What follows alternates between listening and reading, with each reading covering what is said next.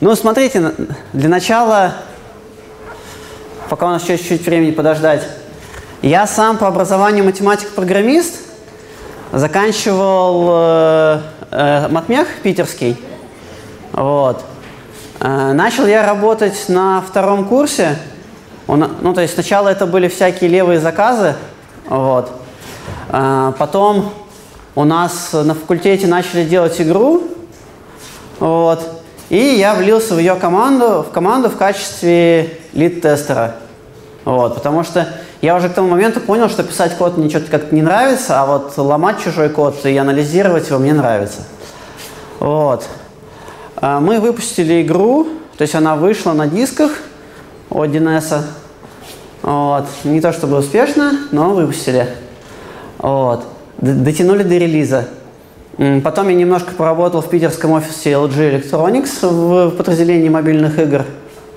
Вот, потом меня пригласили в Москву, и там э, на проект Load Online, там я был куалидом клиента, вот, отвечал за качество процессов э, в создании ресурсов, ну, то есть э, технологические цепочки. Там, собственно, от куалида потом э, стал релиз-менеджером, Потом уже совсем ушел в управление, стал ассистент-менеджером в разработке. Ну, это такой человек, который PM подчиняется, решает проблемы, ну, какой бульдог. То есть он, ну, как бы вне команд существует, просто типа иди туда, наведи порядок. Вот. Эм, соответственно, а потом уже ушел в продю... Ну, то есть потом к тому моменту произошло множество слияний и поглощений, и Nival Online стал частью э, Mail.ru Group. Вот. А, где, то есть я там сначала перешел в департамент оперирования, сначала работал lead ом community-менеджеров иностранных, мы то есть запускали, ну, то есть мы перехватывали оперирование над Аллодами в Европе и в США. Вот, там трансфер происходил. А, вот. а потом стал уже продюсером этого, этой истории, то есть отвечал уже за доходы проекта. Потом, когда проект Skyforge был готов к международному старту, запускал Skyforge в США и Европе. Ну, то есть э, был девелопмент продюсером в Москве, а региональные продюсеры были в Амстердаме и в Калифорнии. Вот. А потом, когда было принято решение портировать его на PlayStation и Xbox, э, работал уже платформ Relations менеджером, то есть такой бездев продюсер. То есть договаривался с платформами о том, как мы что там будем запускать. Вот. В конце этого лета я из Мейла ушел.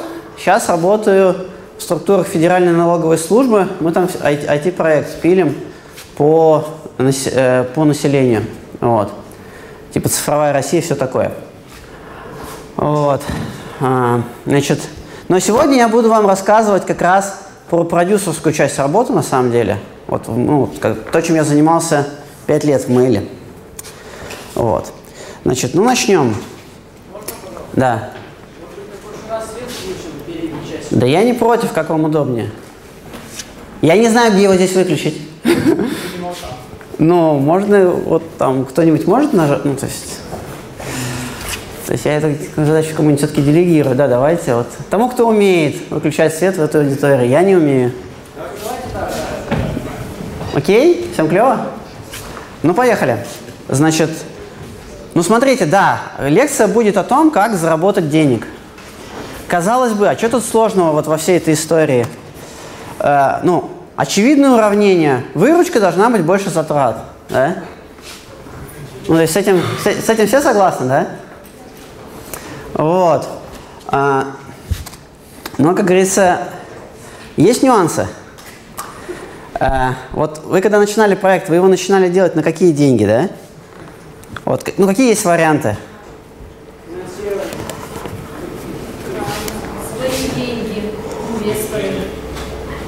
Угу. Еще? Я, я забыл секундомер пустить, извиняюсь. а... На заемные. Угу. То есть на заемные, да? Еще есть вариант. Хорошо. Давайте дальше. А где взять деньги на следующий проект? Ну вот вы сделали его, да? А, то есть, как, как сделать так, чтобы первый проект не стал последним, да? Вот, то есть, не, не то чтобы прибыль, есть еще вот такое понятие маржинальность, то есть это превышение э, доходов над расходами, причем, ну, глобально, а не в операционке. Вот. Ну, а затраты этого проекта что? Вот у вас есть, ну там, понятно, есть зарплата, которую надо платить людям. Какие еще есть затраты у проекта айтишного? Маркетинг. Хостинг, да? Ну, оборудование, хостинг, да. Что еще? Стороннее тестирование. Ну, то есть, ну да. Ну, еще офис есть. За него тоже платить надо. Вот. Но в целом все правильно. На самом деле немножко хуже. Вот, потому что, кроме этого, есть еще налоги, которые есть практически во всех странах мира. Вот. А, ну, то есть, например, тот же самый налог на Google, который недавно был введен в России, во всем мире есть достаточно давно. И это тоже ваши расходы. Ну, то есть, потому что ваша выручка, вот сколько вы получаете, продавая, на нее наклад... она облагается налогами.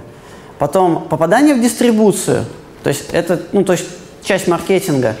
То есть чтобы ваш продукт оказался где-то на полке, это не бесплатно. То есть почти всегда как бы с вас за это что-то захотят. А, еще есть такая вещь, как риск-менеджмент, да? То есть, э, а, когда вы считаете расходы на проект, вот вы их так посчитали, они все хорошие, а теперь можно взять и накинуть, например, сверху 30%. Да? То есть э, просто потому, что, скорее всего, вы где-то что-то не учли. То есть нужно заложить некоторый буфер на непредвиденные расходы, потому что ну, там, почти все современные модели управления проектами говорят, что все, что пойдет плохо, все, что может пойти плохо, то пойдет плохо, да? То есть э, что-то пойдет не так. Ну и, и хостинг, за который тоже надо платить. А выручка – это единственный доход? Блин. Ладно, ответ сразу засветился. Э, ну, на самом деле, э, пользовательская база тоже стоит денег. Э, как, например, вот когда тоже стартовал то же самое ВКонтакте, да, все же помнят, что там... А, ну, вы же помните, что там вначале не было рекламы? Практически. То есть кто, кто, есть те, кто застал это время, когда во ВКонтакте не было рекламы? Вот. Оно правда было, да? Вот. То же самое Facebook также стартовал. Вот приложение Призма, ну, такие они, оно фоточки обрабатывало, да? Популярное где-то два года назад. Вот. Оно, там вообще монетизации нету, оно просто заработало на аудитории. Вот, потому что эту аудиторию тоже можно продавать, там данные о них, например. Вот. Э, там та же самая история с Клевером, который ВКонтакте запустил. Они вообще платят людям деньги, да? и ни на чем, ну, то есть и не получают ничего от них обратно. Вот. Э, или про игру Dota много кто слышал? Ну, э, э, смотрите, реклама, она есть функция от аудитории. Вот. И после этого включили рекламу. То есть, если вы сразу начнете бить аудиторию по, по лицу баннерами, они, скорее всего, не накопятся. это было типа через неделю. Ну, если, если как это, это я и расскажу немножко потом. Смотрите, вот то же самое, в ту же самую доту, кто играет, ну там, есть те, кто играет в доту? Никто не представится. А, окей. Я понял. Ну, смотрите, а, в чем, например, смысл тот же самой доты? Для... Доту разрабатывает Valve. Это компания, которая владеет э, площадкой дистрибьюции Steam. Вот. И Dota есть только на Steam. Да? Она абсолютно бесплатная, играть в нее можно абсолютно бесплатно, монетизация там предельно мягкая. В чем смысл? Смысл в том, что на Steam, кроме Dota, есть еще миллион других игр. И э, наигравшись в Доту, э, поставивший Steam человек может купить другую игру. Вот, то есть э, это привлечение трафика уникальным предложением. Вот. И это тоже на самом деле стоит денег. Вот. Есть еще более сложный аспект, а, который важен для стартапов. А, смотрите, вот есть большая компания, и у нее не хватает какого-то сектора рынка, да? э, там, например, каких-нибудь мобильных платежей. Она понимает, что она, конечно, может его сделать собственными силами, да? Э, но, э, но во-первых, ее программисты стоят дорого, которые внутри сидят, вот. И как показывает опыт, они не всегда делают все хорошо. И если, а если, например, купить стартап, который это уже сделал, то э, оценка акций может взлететь очень серьезно, потому что у компании в портфеле появилась дополнительная услуга, и это влияет на цену акций. Вот. И если взять, грубо говоря, э, взлет капитализации после покупки, да, то есть ну, вот, увеличение стоимости компании, то если оно больше стоимости приобретения ну, стартапа, то это, это будет выгодная история, даже если сам по себе стартап убыточен. Логика понятна? Вот, то есть доход эта штука на самом деле тоже достаточно сложная. А, но сейчас пока возьмем, возьмем простую модель, чтобы было понятнее. А, ну, то есть понятно, что выручка это а, покупки, ну, то есть количество купивших, умножить на стоимость э, умножить на коэффициент налогов и всевозможных сборов. Да? Это то, сколько, сколько вы денег заработаете, если мы говорим о продукте, который продается по конкретной цене. Да? Там как, какой-нибудь коробочный антивирус, положим, да? Или там короб, ну, просто коробочный софт любой. Правильно? А, а что такое покупки? То есть вот как их измерять? Это количество людей, которые к вам на сайт зашло, да? Ну, то есть очевидно, что нет. Покупки – это вход на сайт умножить на конверсию в покупку. Далеко не все люди, э, которые увидели ваш рекламный баннер, кликнули на него, вошли на ваш сайт, купят ваш продукт. Да? Э, а если связь между входами и конверсиями в покупку? Какие есть мнения? Ну, от аудитории зависит. Какая аудитория, если она мачится с продуктом, значит лучше конвертирует. Ну, то есть, э, ну, а от аудитории понятно, что зависит, а вот количественно, как оно связано? Зависит от продукта. Типа от недвижки там может быть конверсия там одна сотая процента. Ну, тем, кто купил квартиру сам. Угу.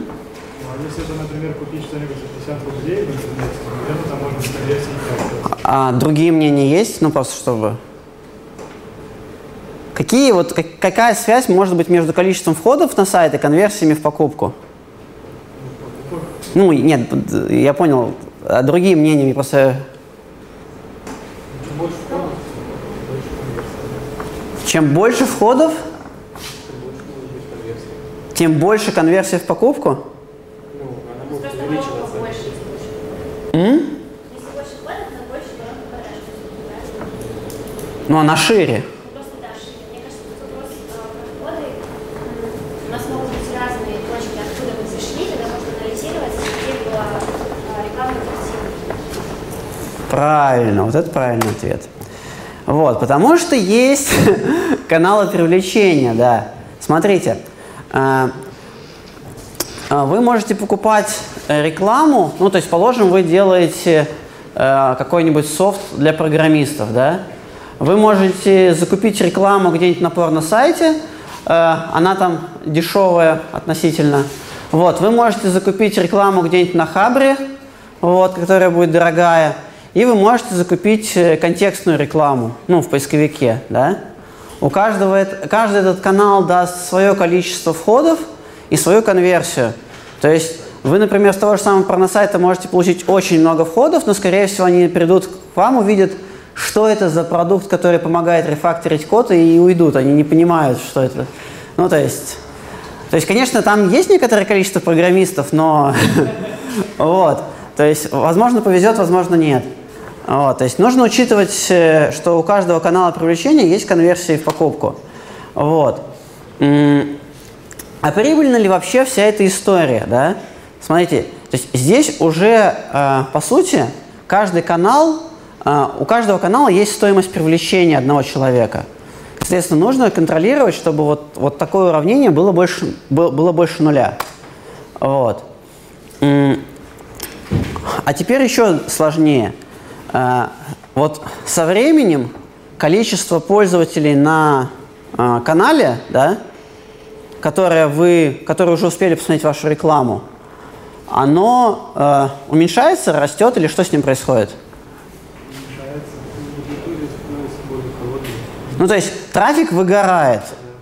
Как бы постепенно э, э, стоимость, э, то есть э, со временем эти коэффициенты тоже меняются. То есть здесь важно помнить, что если вот вы однажды это посчитали и оно сошлось в плюс, это не означает, что оно всегда будет так. Оно гарантированно практически будет уменьшаться и ухудшаться. Вот. А, ну, есть еще один фактор, который а, сложно очень оценить, это так называемые возвраты, потому что а, в большинстве законодательства большинства стран э, разрешает э, пользователю вернуть продукт через некоторое время, если он ему не понравился. Да? И это означает, что часть вашего дохода вы потеряете, причем полностью. Да? Вот. Про налоги. Вот у каждой страны есть налог, и они могут отличаться самым драматическим образом. Это, ну, это вот как бы реальные цифры.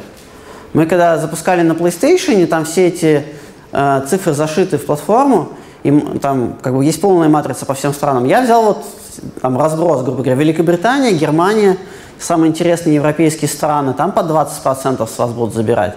В Австралии 0, в Швейцарии 8, да? А, что в этих условиях делать с ценой для потребителя? И кто это будет решать? Какие идеи? Ну, хорошо, так. Рынок, стратегия. Какие вообще есть варианты решения данной задачи? Ну,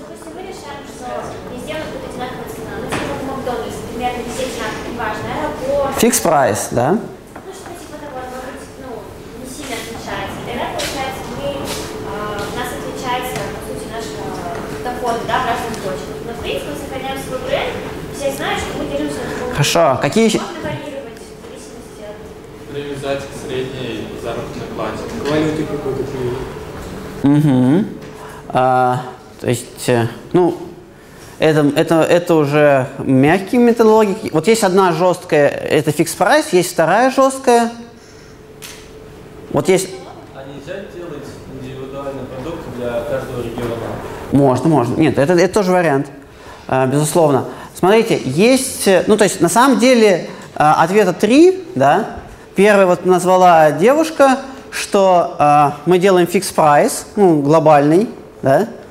И э, наша доля, в зависимости от страны, меняется, да, то есть везде, все платят 10 баксов, но где-то мы получаем с человека 8, где-то 7, ну, то есть, вот. А, Это, это, это европейская модель в основном, потому что там, в принципе, сильны, достаточно сильно со- социалистические идеи. Американская модель противоположная. У них налог прямо даже в чек э, вносят. И если вы были в США, то там, когда вы покупаете товар в магазине, финальная цена всегда будет больше. Потому что они пишут цену, за которую они продают, а налог штата они накинут сверху, и, ну, грубо говоря, вы видите на полке 10, а купите за 11, потому что налог штата 10%. У них это в культуру зашито, и поэтому там э, нормальная история – это то, что вы говорите, у меня фикс моей доли, да, а налоги каждый потребитель платит за свое государство. Если вам не нравятся ваши налоги, идите, идите на выборы и сделайте так, чтобы ваши налоги были меньше, да. То есть, ну, это американский подход. Ну, есть как бы балансированный подход, когда вы, ну, там, либо от, от зарплаты, либо от региона, ну, варьируете эти цены. Вот. Ну, гибкая страновая политика. Вот для примера разберем это, чтобы было понятнее, да, на конкретных цифрах. А, Мы влили в рекламу одну тысячу евро, и наш продукт стоит 50 евро, да. А, И мы, ну, мы используем модель фикс на прилавке, ну вот, которую девушка предложила. То есть мы как бы такие правильные, все платят 50 евро, а с налогами мы как-нибудь сами разберемся. Э, Чем это заканчивается на практике? Да? Вот смотрите. Блин, господи, ну что же оно опять анимацию неправильно показывает? Ай. Вот мы э, в Великобритании мы залили 1000 евро. мы знаем, что там цена привлечения на британских сайтах – это 1 евро за человека. То есть, ну, мы заказали какое-то исследование, и нам сказали, что один привлеченный вам стоит 1 евро. Да? А, конверсия в покупку среди британцев 10%. В итоге получается, что до налогов у нас 5000 евро, после налогов у нас 4000 евро. После того, как мы вычли 1000 евро наших затрат на рекламу, наша прибыль стала 3000 евро. Понятно, как каждая строка формируется, да? Типа у нас товар 50 евро. Ну вон, да-да-да, товар стоит 50 евро на прилавке. Но это fix, мы используем fix price на прилавке, да?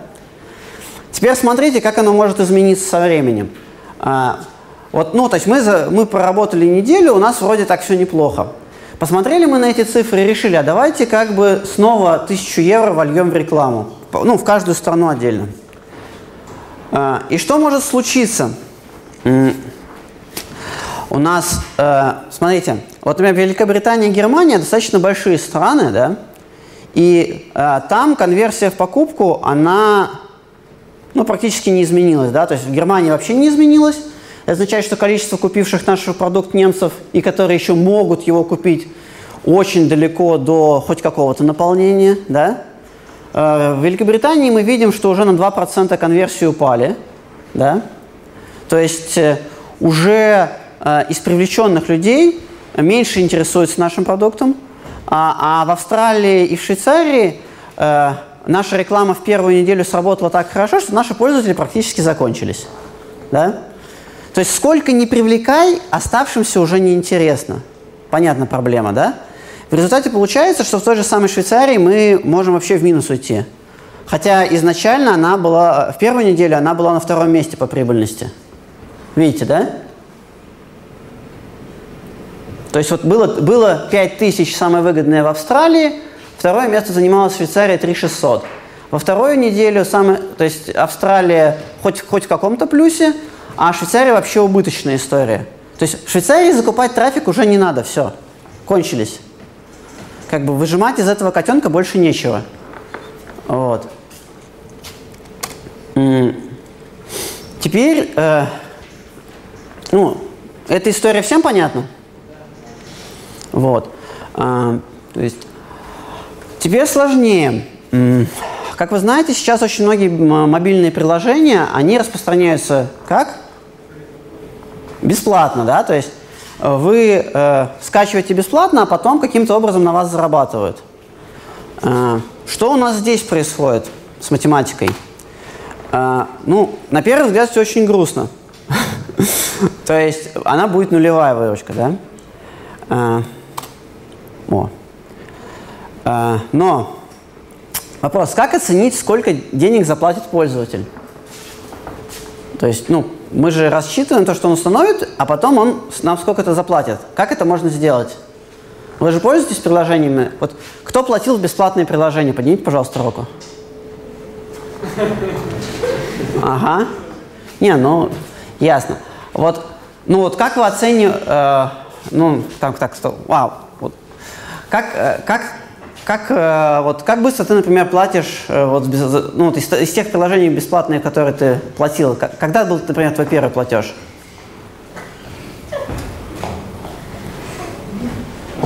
Ну, окей, кому не страшно рассказать, вот, да. Смотря для каких целей я его буду использовать. Если, например, мне кто-то сказал, точнее, нет, откуда я узнала об этом приложении? Если мне кто-то сказал, что вот есть такое крутое приложение, но там, допустим, Э, хорошие фильтры платные, я его скачиваю, и у меня будет практически сразу же платеж, потому что я уже знаю, что те фильтры точно будут хорошие. А если, например, я просто вот мне интересно какое приложение, вначале его скачаю, я им попользуюсь, допустим, наверное, хотя бы день один. И вот если мне оно понравится, то я захочу какие-то платные опции. Окей, понятно. Ну, достаточно частая история, правильно, да. То есть, но смысл заключается для оператора, ну то есть тот, кто находится по другую сторону экрана от вас, э, появляется очень важная перемена, называется lifetime value. Да? Сколько в среднем заплатит пользователь с момента первого входа до момента, когда он забудет про ваше приложение. Да? Потому что, по сути, эта величина заменяет цену приложения, которую бы он иначе заплатил на старте. Вот. А, то есть это усколиче... то есть выручкой становится количество ну, установок, умноженное на ЛТВ. Но как посчитать ЛТВ? Смотрите, здесь есть э, три ключевых э, фактора. Во-первых, это выживаемость пользователя по времени, то, что называют ретеншеном. Э, Что оно означает? Э, Идея есть? На 40% плавать. Ну, типа, тут такая диаграмма, сколько людей осталось там после первого. Он перестает пользоваться. Да, правильно. А, потом, конверсия платящего за период времени, да? То есть вот, ну как девушка сказала, э, если у нас много пользователей платят в первый день, да, это, это хорошо. Почему? Потому что они не успеют отвалиться. Вот. Соответственно, за, э, но за период времени, опять-таки. А, И средний чек, то есть сколько в среднем будут платить, да? А, Как, ка- а, чтобы посчитать ЛТВ, в нам надо посчитать три величины, вот эти, которые мы перечислили. Как это сделать? Смотрите. А, Выживаемость первого дня. Вот это определение а, прав- имеет право на жизнь? Кто считает, что да? Поднимите руку. Ну, типа, установил, установил не зашел. Ну, вот, вот это вот Нет, это те, кто перестали. То есть не те, кто зашли, а кто удалил в этот день. Почему? Ну, иначе они как бы, может, они сегодня залогинились, а еще неделю не И? Больше. Ну, смотрите, мы считаем выживаемость на первый день, да? А, ну им тоже То есть, смотрите, а, второе определение. Какое из этих двух правильнее? Ну, хорошо. Давайте так. Поднимите руку те, кто считает, что правильное первое определение. Окей. Поднимите руку те, кто считает, что правильное второе определение. Э, а, как бы что-то как-то. А остальные как бы ничего не считают. Ну, смотрите, а, на самом деле а, правды нет. То есть, потому что оба определения правильные. А, Другое дело в том, что первая величина называется retention, вторая называется так называемый rolling retention, который, ну, меняется, а, который зависит. Значит, то есть аналогичным образом определяется а, retention и rolling retention для недели, для 7 дней. Ну, понятная логика. А, Но в чем, в чем су- суть? Когда вы готовитесь считать ваше ЛТВ, для вас ключевым фактором является определить, какую из двух методик расчета ретеншена вы будете использовать и э, зафиксировать ее, потому что, повторюсь, очень часто бывают проблемы, что из-за того, что один отдел считает ретеншн по первой формуле, второй по второй, и они расходятся естественным образом. Вот. Э, И, грубо говоря, в этом на совещании говорите, что вот нам нужно, чтобы нам там retention был там не меньше 40%, да? Они говорят, у нас 40%. Говорят, а, а мы что-то убыточные. И оказывается, что они используют э, rolling retention, а вы говорите, говорили про, про обычный retention, да? То есть э, это, это здесь вот это важный очень момент, потому что из-за этого реаль, вот в реальном мире из-за этого много проблем. То есть люди путают эти определения и э, из-за этого могут считать неправильно. Вот. Теперь еще немножко проблем с этой штукой. Как считать месяц, да? То есть вот, ну, потому что бизнес часто планируется по месяцам.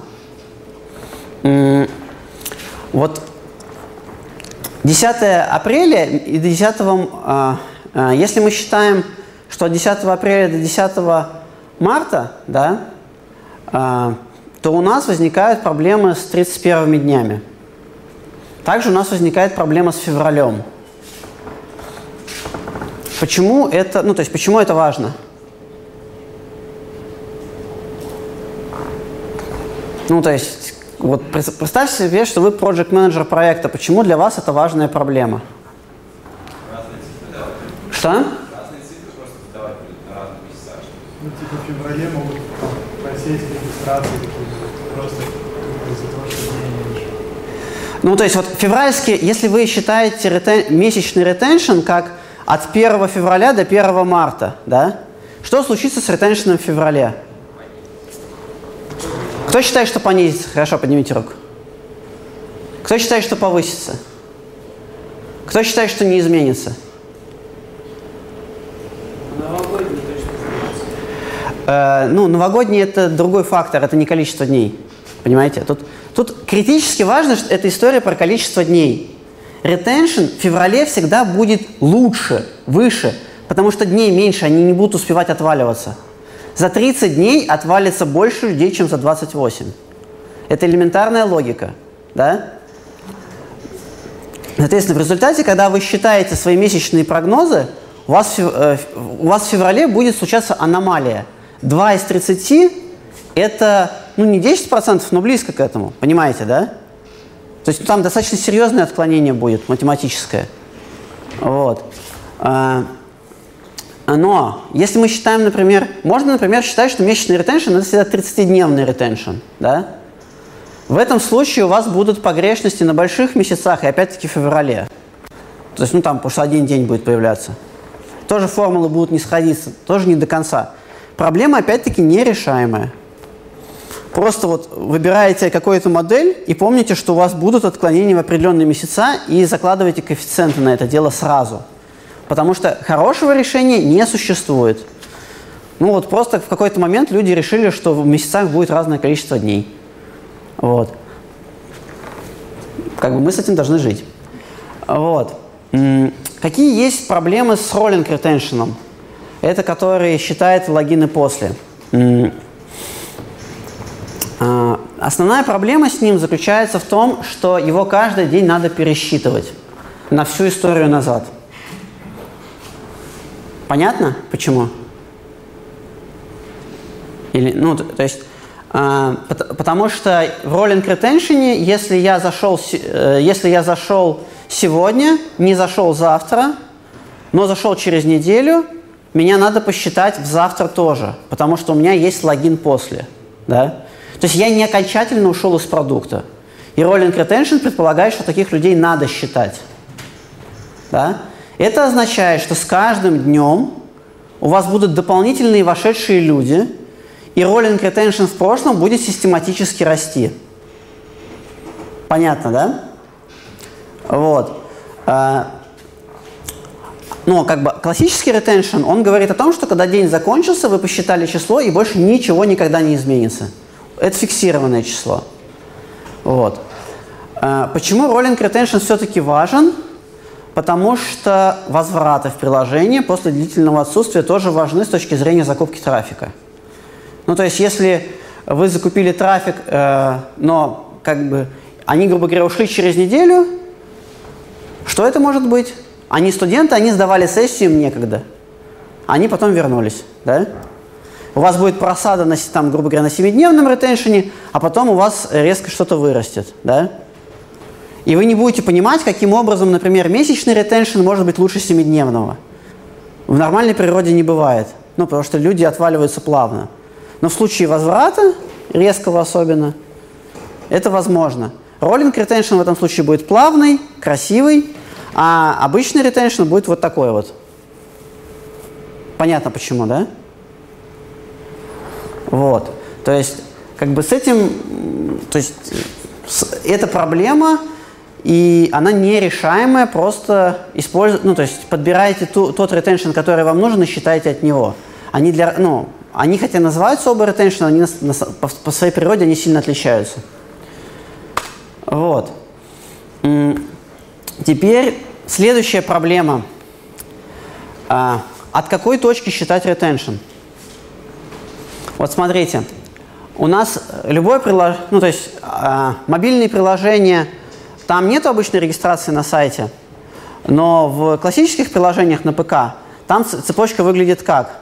Приди на сайт, зарегистрируйся, скачай и работы в приложении, да? Вот, э, смотрите, от какой точки нужно считать retention? Э, есть идеи? От какой правильнее, скажем так? М? Ну, смотря для кого, что означает для кого? Э,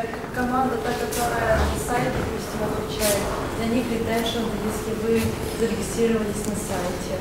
А если те, кто приложение за него отвечает, для них это именно э, установка и регистрация приложения. Установка. Точки зрения этих команд действительно будут такими. А Вопрос абсолютно очевидный, правильный. Ну, то есть ответ в этом плане абсолютно правильный. Но э, вот у вас, грубо говоря, совещание с топ-менеджером компании, да? Он не хочет слышать про два ретеншена разных на веб-сайте и вот этот. Он хочет один. Работа приложения. Может, те, кто не работает в приложении, не, не могут внести даже... Не будут ничего покупать. покупка через приложение осуществляется. Может, регистрация тогда? То есть можно зарегистрироваться в приложении и регистрироваться на сайте, и регистрироваться на любой другой. В чем продуктовые отличия этих двух ретеншенов? Смысловые. То есть если мы считаем ретеншн от работы в приложении, что он нам рассказывает? М? Ну, то есть это чисто продуктовая характеристика, да? Ну, то, что клиент прошел три круга ада, там зарегистрировался, скачался, установил. Нет, вот как раз наоборот. Вот это неправильно. Если вы считаете ретеншн от входа в приложение, про три круга ада вы ничего не знаете. Потому что если он не дошел до приложения, вы его не считаете вообще. Ну да, но по факту мы же получаем деньги только с приложения. Правильно.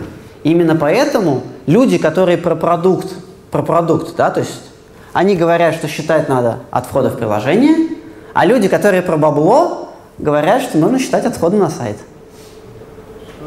Ну, то есть, э, понятно, да? То есть, как бы, потому что рекламу-то вы покупаете, и он на, на, на, на сайт идет. Вот. А, и вот все, что вы, теряете на скачивании установки, это а, прямые финансовые потери. И для человека, отвечающего за деньги, это важно. Для человека, который отвечает за продукт, за то, что вот ваш софт, который вы написали, вот это ваша программа мечты, игра мечты, неважно что, да, что оно качественное, Э, для вас важен ре- ретеншн от входа в приложение, потому что до этого вы ничего не контролируете. Ну, то есть, вот я говорю, там сидят два менеджера, вот, и у них будут действительно разные точки зрения. Э, И вот из-за этого конфликты систематические, постоянные. Вот. Э, Потому что тут есть, смотрите, какая история. Э, Почему, в чем, мы, то есть если, если вы, грубо говоря, говоря, если вы менеджер продукта, да, и у вас с запуском не все хорошо, то что почти всегда он говорит? У нас низкий, у нас низкий ретеншн, низкие показатели, мало пользователей. Он говорит, что вот эти ребята, которые гонят регистрации на сайте, да, они покупают трафик на порнухе, на там, я не знаю, на спорт, ну там, на, на- на нерелевантных сайтах. Они просто нагоняют на много регистраций, и их не волнует, что потом дальше, да? То есть, возможно ли такая история? Ну, в реальной жизни возможно. Если маркетинг не, не подконтролен, и а, у них все KPI привязаны к количеству регистраций, они могут творить все, что угодно. Примеры такого в реальных компаниях бывали. Вот. Э, С точки зрения маркетолога, да, процесс скачивания установки, он относится тоже к продукту на самом деле. И когда маркетолог видит эту ситуацию, он говорит следующее. Ни черта подобного. У нас самый лучший трафик на свете. Лучше вообще не бывает. Это просто ваш инсталлятор работает только под Windows 10. А под Windows 8 и Windows XP, которых до сих пор у наших бабушек много, да, ничего не работает. Это выбогодело, и поэтому мы теряем на установках. И проверить это невозможно. Ну, то есть, э, без детального анализа, без влезания в цифры вы это никогда не проверите. Поэтому вот этот конфликт, он есть, был и Ну, то есть, на мобилках его поменьше, потому что там, ну, там сторы занимаются установкой. На классическом ПК было, есть и будет, никуда не денется. Просто будьте готовы, что вас это ждет. Вот. Так, теперь про деньги.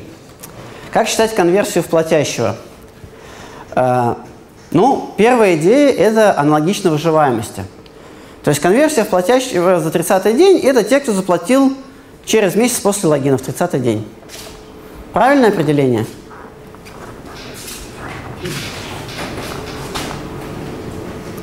Ну, кто, как, вот, кто считает, что это правильно? А кто считает, что это неправильно? Ну, на самом деле это очевидно неправильно, потому что нету, ну, то есть э, заплатить в 30 если я заплатил в первый день, то я заплатил, в теч- ну, то есть это сумма. Потому что э, правильно считать в течение месяца. Если я заплатил в первый день, во второй день, в третий день, все равно сумма, которую я заплатил за месяц, а это сумма, которую я заплатил за месяц. Это сумма, да? То есть э, отли- главное отличие ретеншена от э, конверсии в платящего – это то, что она, она работает аккумуля- кумулятивно, она накапливает. Вот. Потому что иначе, ну, то есть логика среднего чека не работает. Э, вопрос как?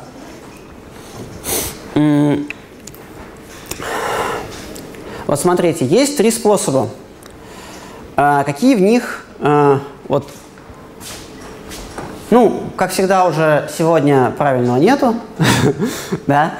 Давайте, вот количество тех, кто должен до конца месяца, количество заплативших за первый месяц. Э, В чем проблема этого метода измерения?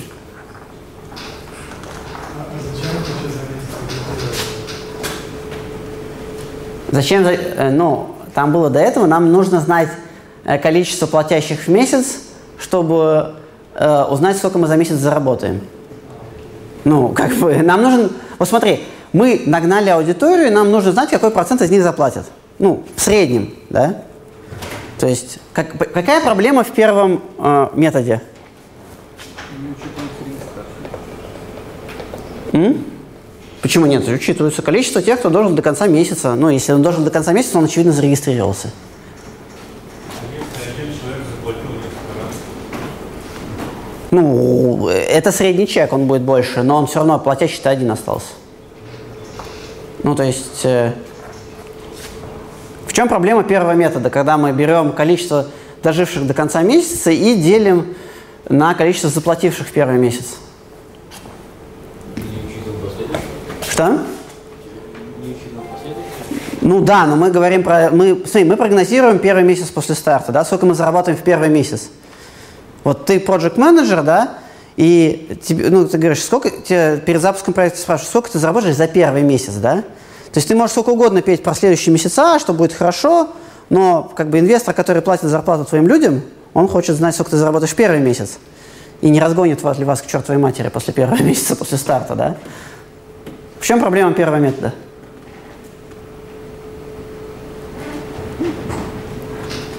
Он не учитывает динамику развития. Ну, на самом деле немножко проще. Может быть больше 100%. Потому что количество доживших до конца... Ну, то есть если у вас, например, вот история, как девушка сказала, когда большинство платят в первый день, да?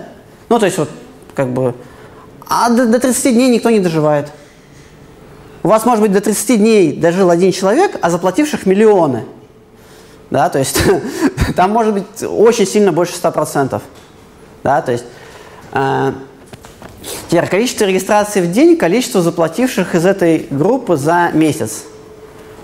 В чем здесь проблема? Очень низкий процент получается. Много кто зарегистрировался, а никто не заплатился. Ну, а поч- ну, почему низкое число это плохое число?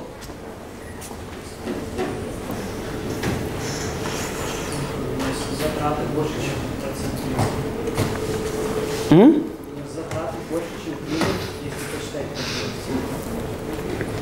Ну, если у вас, если у вас при этом затрата больше, чем прибыль, да, у вас проблемы, но это как бы...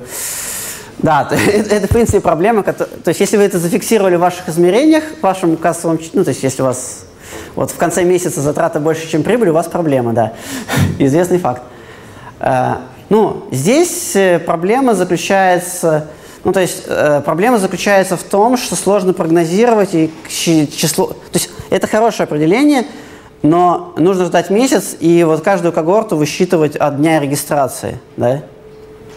То есть вот есть когорта, зарегистрировавшаяся 1 апреля, есть когорта, зарегистрировавшаяся 2 апреля, 3 апреля. То есть у вас нету на самом деле месяца, у вас есть усредненное по 30 дням за определенный день, да? Понимаете, да? То есть вот, ну, со средними сложно будет работать. Но, но на самом деле считает очень точно. Потому что если, ну вот, э, вы взяли всех, кто зарегистрировался 1 апреля, взяли их покупки, взяли их покупки до 1 мая, да, ну, если мы считаем месяц, э, ну, первое, первое, а не 30 дней, вот, и вы получите конверсию платящего вот конкретно по этой когорте. Она будет точно посчитана. Вот. Э, но вот все, кто зашел, ваш, купил ваше приложение 2 апреля, по ним ничего нельзя посчитать, потому что на момент 1 мая не прошло 30 дней. Да? Ну, просто, ну, не, у них еще есть шанс заплатить. Один день, и они могут попасть в хорошую когорту. Понимаете, да? Вот. Ну и количество регистраций в месяц, количество заплативших в месяц. В чем проблема? Что? Ну да, то есть обратная проблема, потому что у вас, э, если у вас в конце месяца был пик регистраций, да, у них они еще мало времени прожили в вашем проекте, и они просто не успевают заплатить. Ну вот просто как бы, потому что вы, например, знаете, что вас в среднем платят на седьмой день, да, и вас вся, всю формулу перекосят. Ну то есть если у вас маркетинговый приток, э, короче говоря, в чем смысл? Вот эта штука, она, ну то есть, ой, э, она вообще ну, относительно плохая. А вот эта штука хорошая для подневных расчетов, если у вас трафик идет неравномерно. Да? Ну, то есть, если у, вас, если у вас приток новых пользователей, он идет неравномерно, и есть спайки явные. Да? А, вот эта штука, в принципе, работает хорошо, когда трафло идет равномерно и нету пика в конце месяца. Понятно, да? Ну, потому что, в принципе, после того, как у вас вы работаете некоторое, ну, достаточно продолжительное время, у вас вот это вот колбасение, она стабилизируется. Потому что у вас будут еще те, кто из предыдущего месяца подхватываются. Вот. То есть оно стабилизируется, если трафик идет равномерно. И считать его проще всего. Вот третий. Вот. Но точнее всего второй, но считать сложно. Вот. Какие способы усреднить платеж есть? А, два основных способа – это RPPU, средний платеж на платящего пользователя, и ARPU, средний платеж, в принципе, на пользователя. Что, э, то есть, какой из них, по-вашему, лучше? М? просто единая фиксированная цена за приложение. Это мы разбирали. Нет, это мы, сейчас мы говорим, вот единая фиксированная цена, она была в начале лекции. Сейчас мы говорим про условно-бесплатную модель, где вот неизвестно, сколько заплатят. Вот. То есть... во второй на одну стадию больше.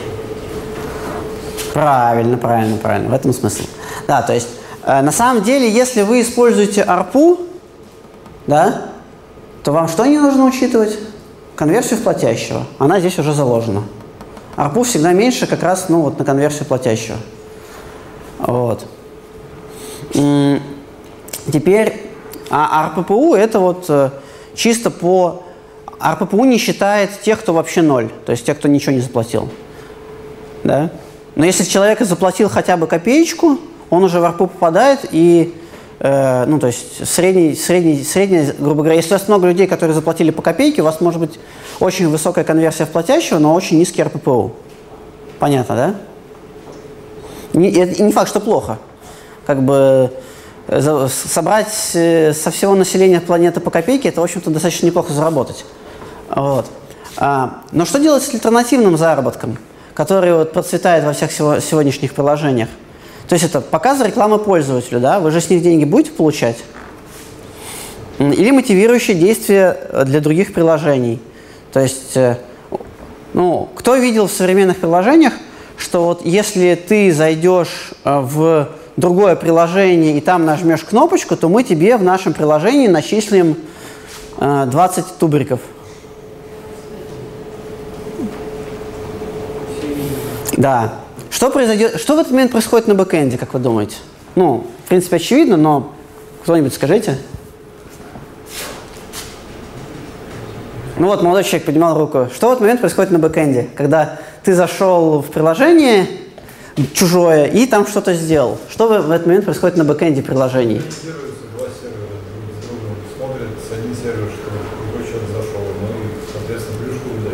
Плюшку выдает, да, но... а, и что еще? У них да, но у них-то он появился, но для вас, как автора приложения, которое простимулировало, что должно произойти? Правильно, то есть в этот момент вам приходит денежка, да? За как за клики, да? так. Ну, то есть вы договорились о некоторой модели, что такое действие стоит денег, да? То есть вот, если он так сделал, то типа ты мне цент это, зачисли, да? Вот. А, а, и какие есть еще идеи, как заработать на неплатящем? Продать его данные. Правильно. Ну, что еще? Не знаю, подписать его. Если он не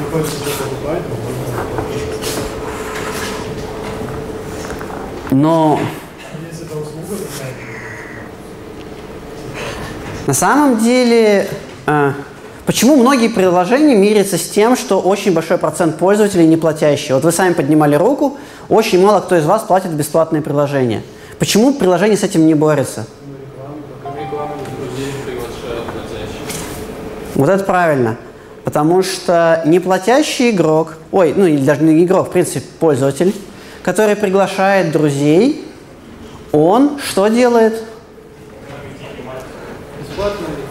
Он экономит маркетинг. Вот весь тот ад, который у нас был с привлечением, он экономит. То есть это бесплатный маркетинг, а маркетинг это дорого.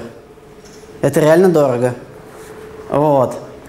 То есть, э, смотрите, как считать-то всю эту историю? Какие есть варианты монетизации? А, Первый. Предварительный доступ или платеж.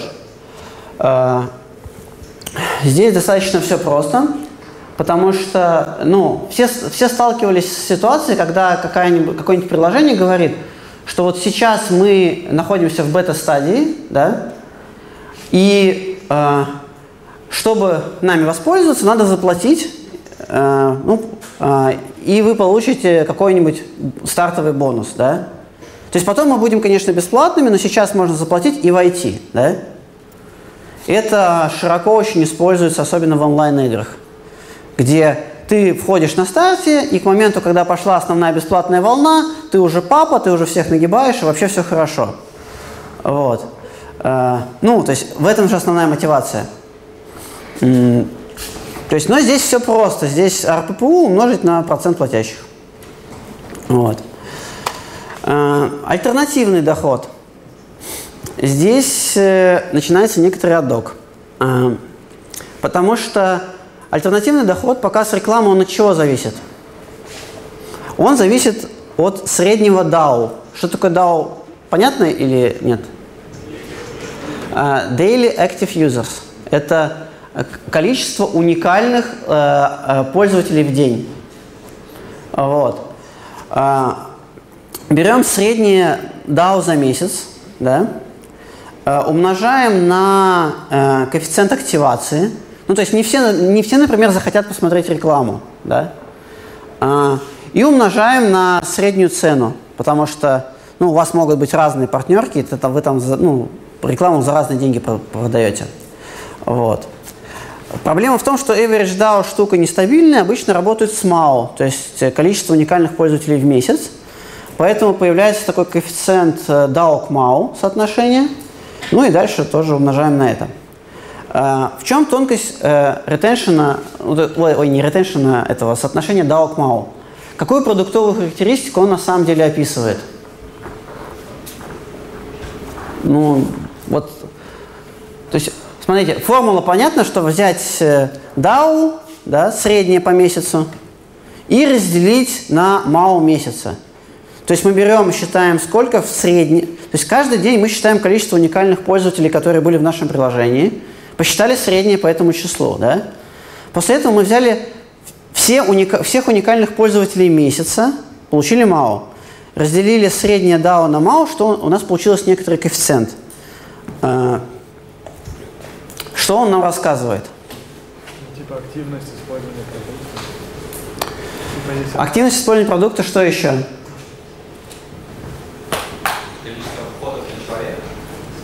Нет, нет, нет, нет, нет, нет. Ну, вот смотрите, какое будет среднее соотношение DAO к MAO у, например, Facebook или во ВКонтакте?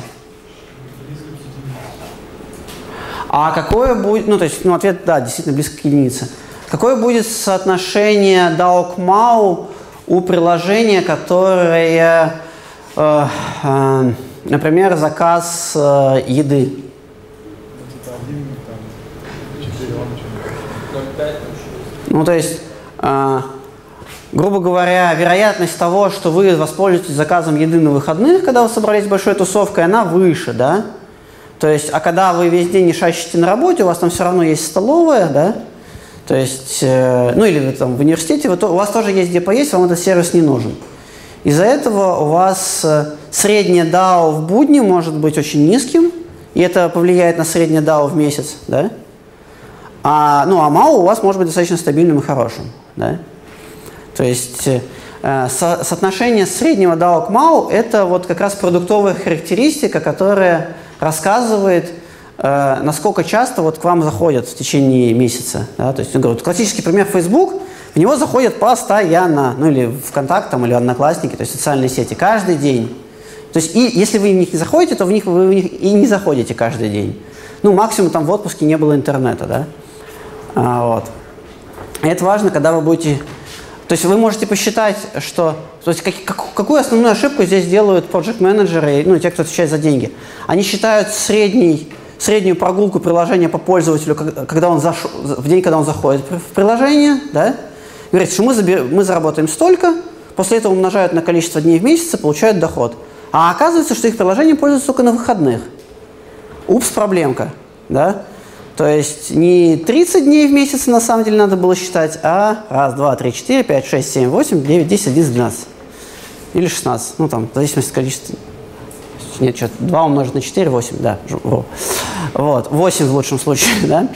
А, ну и плюс как бы некоторый коэффициент, который воспользовался все-таки в будни. Да? И еще один способ зарабатывать, который сейчас очень широко распространен, это так называемые подписки или премиумы. Да? То есть, когда просто за некоторые функции, которые более удобны, вы должны платить некоторую денежку в месяц. Штука очень удобная, потому что э, если у вас действительно качественное приложение и вы в нем продаете качественные функции, то премиум хорошо покупают. Вот, ну здесь понятно, то есть РППУ умножить количество, ну, на, на процент тех, кто берет премиум, умножить на МАУ, да? Ну, то есть РППУ здесь э, по тем, кто покупает МАУ, если у вас разные, если, если у вас премиум вообще фиксированный, то есть нету там, например, что на 30 дней у вас там одна цена, а на 60 дней со скидочкой, да, а, то так- если у вас ну, ди- диверсификация в зависимости от количества времени, то вам надо считать РППУ. А если у вас тупо э, можно купить на месяц за вот такие деньги, то там просто средний платеж. Ну, точнее, даже не то, что средний платеж, там просто цена. Почему вот этот гамму посчитать как РПУ на мало? Зачем тут еще РПУ? Потому что не все покупают э, премиум. Ну, э, смотри, потому что ARPU, оно включает вообще, ну, то есть это очень общая характеристика. И так как в данном случае речь идет о RPPU для именно премиума, да, то есть э, его именно ставят, потому что тебе важно, вот количество, ко- процент тех, кто купит премиум, да, это важная продуктовая характеристика, которую тебе надо видеть. Понимаешь, да? Ну, то есть, потому что если у вас маленький процент покупает премиум, значит, у вас даже среди лояльной аудитории значит, с вашим предложением премиума что-то не так. И это уже ну, вопрос продуктового э, решения. Вот. Теперь вернемся небольшой, немного к закупкам рекламы, потому что, ну да, очевидно, что цена привлечения должна быть меньше ЛТВ. Вот. Что такое цена привлечения?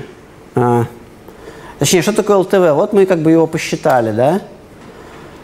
Ой. Ну, то есть, вот помните вот эту табличку, да, вот про конверсии в покупку, да? Ну, вот которая была про фикс прайс. В разных странах разные конверсии в покупку, да? А, и вот, вот эта вот формула, которая сверху, ее нужно считать для каждой страны отдельно. Уметь контролировать для каждой страны отдельно. Вот. То есть смысл заключается в чем? Что если у вас условно бесплатная модель, вам критически важно в приложении отслеживать точки, с которых пришел пользователь, и хранить это всегда, чтобы уметь э, по базе данных посчитать метрики по конкретным странам. Потому что когда к вам приходит маркетолог и спрашивает, а надо ли нам закупать еще вот рекламу на этом канале, или в этой стране, или где-то еще, ему нужно конкретную информацию про этих людей, и вы должны уметь их отслеживать. Потому что иначе вы не сможете э, покупать рекламу нормально, а будете покупать ее в больших объемах и, скорее всего, очень неэффективно. Вот. То есть это то, что вам как программистам надо помнить. Историю пользователя в приложении надо отслеживать. Не только для того, чтобы ее продать, как правильно сказали, но чтобы еще и правильно считать свои продуктовые метрики. Вот. Следующий, ну, на самом деле все еще немного хуже, потому что кроме покупной рекламы, которую вы э, покупаете, да, и кроме прямых покупок рекламы на поисковике, есть еще так называемый Search Engine Optimization. Э, знаете, что это такое? М? Поднимите руку, кто знает, просто рассказывать, не рассказывать. Ну, почти все знают. В общем, если... Э, поэтому в чем проблема с SEO-трафиком, да? Он не тот, который по спонсируемой ссылке в Гугле пришел, а тот, который просто вас нашли в Гугле, да? Он, с одной стороны, бесплатный, да? Но... А, а почему вас начали искать в Гугле? Или в Яндексе? Или... А. Вот. То есть, как его вообще считать, да? А, да.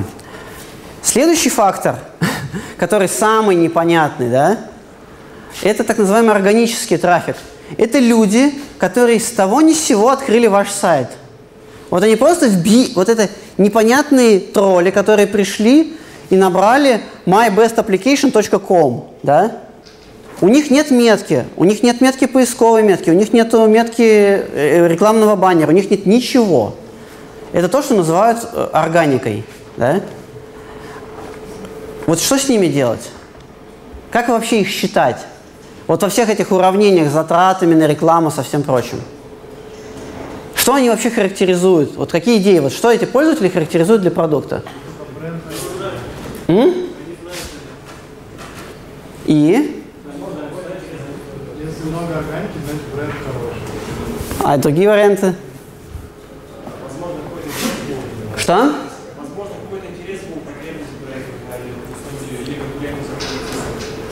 Как вот эти цифры, которые у нас есть, то есть вот, ну, есть медиа-регистрация, да, вот, ну, которые мы покупаем, про которые мы знаем. Есть SEO-регистрации, которые пришли из поисковика. И есть органические регистрации. А, есть ли какая-нибудь формула, которую их можно связать, которая расскажет про ваш продукт?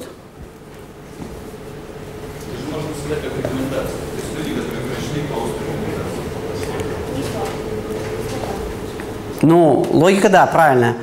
Смотрите, на самом деле есть, ну, вот, э, есть такое понятие, грубо говоря, коэффициент сарафана, да? ну, то есть сарафанного радио. Считается он как органика, количество вот этих вот непонятных людей, да, деленное на SEO плюс медийка. То есть, чем больше людей пришли к ваше, ваше приложение непонятно почему и остались в нем, тем на самом деле больше ваше приложение советуют. То есть, когда вы считаете вот эту разбивку рекламную и получаете этих людей, вам нужно считать количество органики, разделенное на SEO плюс медийка. И, э, в этом, и это очень важная характеристика для именно продукт ну, то есть для того, кто отвечает за продукт. Потому что означает, что вас советуют. Если у вас плохое соотношение к органике к SEO плюс медийка, это, скорее всего, означает, что маркетологи могут работать хорошо, но вот как бы лошадка не едет. То есть вот, ну не советуют друзьям ваш продукт, да? Что-то с ним не так. А, ну, SEO-трафик, если вы умеете отслеживать спонсируемую ссылку в Гугле, да, то он, по сути, тоже медийка, то есть он тоже платный. SEO, SEO обычно – это когда вас набрали в Гугле, и вы видите, что на сайт пришли с Гугла. Нет, контекстные, ну, короче, смысл простой. Если вы с покупного, вот есть покупные строчки, да, а есть то, что ваш сайт оптимизирован, он естественным образом поднимается в текст. Нет. Органика – это те, кто прямо вбили э, сайт в адресной строке. Потому что про тех, кто нажал на поисковую выдачу, ваш сайт знает, что они пришли с поискового движка. Знает. То есть если вы тречите нормально, вы это знаете. А органика – это прямой вход по ссылке. Ну вот просто вот в, в адресную строку вбили. Вот, да. А таких людей в 21 веке много, просто чаще всего через поиск. Встречаются, встречаются, причем, ну, то есть, ну, там, дай бог, если у вас их 10%, вам повезло, у вас все хорошо. Вот. Ну, то есть, э, они есть, э, потому что, например, ну, там, если человек поставил ссылку на вас в блоге, да, то с высокой вероятностью этот человек тоже посчитается как органический, потому что, ну, то есть у вас трекинг не сработает. Ну, то есть он не будет знать, откуда переход произошел. Вот. Ну, то есть там зависит от того, как вы сайт настроили. Нет, вот. Я еще раз, там могут быть тонкости. Вот. То есть не, ну, как бы, вот. Собственно, коэффициент сарафана. Вот он. Теперь смотрите, в чем э, сложность. А, вы же, то есть рекламу надо оценивать опять-таки не целиком, а по каналам, да? А, вот и, э, и коэффициент сарафана для каждого канала может быть свой. Э, что это означает? Что крайне желательно оценить э, человека в приложении после того, как он вошел в приложение, и понять, ну особенно органического, откуда он вообще взялся. А, если мы, например, э, имеем дело с онлайн-игрой, то а, отслеживая э, первые френд, ну, первых френдов, особенно там в первые минуты, да, то есть если человек пришел в приложение и сразу с кем-то зафрендился, он с высокой вероятностью друг, да, с очень высокой вероятностью. Ровно поэтому приложения делают реферальные программы «Пригласи друзей». Это не только приглашение друзей, это еще и возможность внутри приложения узнать, откуда вообще эти непонятные люди взялись. Понятно, да? То есть, и этот, а если вы, ну, то есть, логика в чем? Вы купили человека по медийке, он пришел, установил приложение, после чего он начинает пользоваться рефералкой, ну, то есть приглашать друзей по ссылке, вы его кладете в эту же корзину. И, и возможна ситуация, что на каком-то канале коэффициент сарафана будет в разы выше, чем на другом. Понятно, да? Это означает, что денег в этот канал вы можете вкачивать значительно больше, потому что у вас стоимость привлечения может быть, например, там доллар против 10, но на этот доллар будет 20 приглашений, да? И уже получается, что, ну, то есть, хотя там 10 раз дороже, да, но тут 20 бесплатных придет. Ну, то есть, и уже математика другая. Вот. Ну и бонусные коды, они также работают, то есть они тоже позволяют связывать людей. То есть если вы выдаете как это персональные, отслеживаете, откуда они вообще взялись, та же самая механика. Вот. Итого, Mm. Вот, да, в почти в час. Главное, что вообще мне хотелось добиться этой презентации, это понимание, вот, что мир за пределами программирования существует. Потому что, во всяком случае, когда я был студентом, мне казалось, что достаточно сделать хороший продукт, и его все купят. Но вот э, методом суровых проб и ошибок э, понял, что это не так. Вот. Э, на самом деле, очень важный вопрос – задайте себе его. А вы вообще хотите этим заниматься? Потому что я реально видел, ну, особенно в больших компаниях, людей, которые очень талантливые программисты, но полезли вот во, во все это и померли. Потому что они умеют писать код. Но вот во всей этой математике они не, не могут разбираться, потому что она, она меняется постоянно. Э, действуют конкуренты, действуют там а, а, а, э, эти самые сезонные факторы. Это, очень, это достаточно сложная штука. То есть, э, э, и э, если вы в это идете, в этом нужно идти серьезно, в это нельзя вот зайти чуть-чуть. Вот нельзя. Это как бы эта штука, она серьезная, действительно. Вот. И э, э, бесплатная модель распространения, она на самом деле проще только на первый взгляд. Вот очень это кажется, что вы получите много пользователей, на самом деле сколько вы на них заработаете, это совершенно адовая математика и адовое программирование со всевозможным трекингом.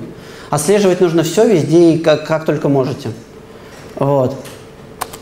И, соответственно, э, э, как, если вот вы решили, после этой презентации решили, что нет, я в это не хочу, да, и решили остаться программистом, я очень надеюсь, что эта презентация поможет вам заложить ваш, ваш код, понимание всего этого и грамотно отслеживать путь пользователя по системе, потому что как, какой бы крутой маркетолог у вас не был, если у вас в приложении не, все вот это дело не отслеживается уже внутрях, маркетолог не поможет. Ну вот просто потому, что э, очень дина- отслеживаемость э, пути пользователя в приложении – это крайне важная вещь. И если программисты приложения этого не понимают, пиши пропало. То есть вот просто можно сразу вешаться. Вот. Все.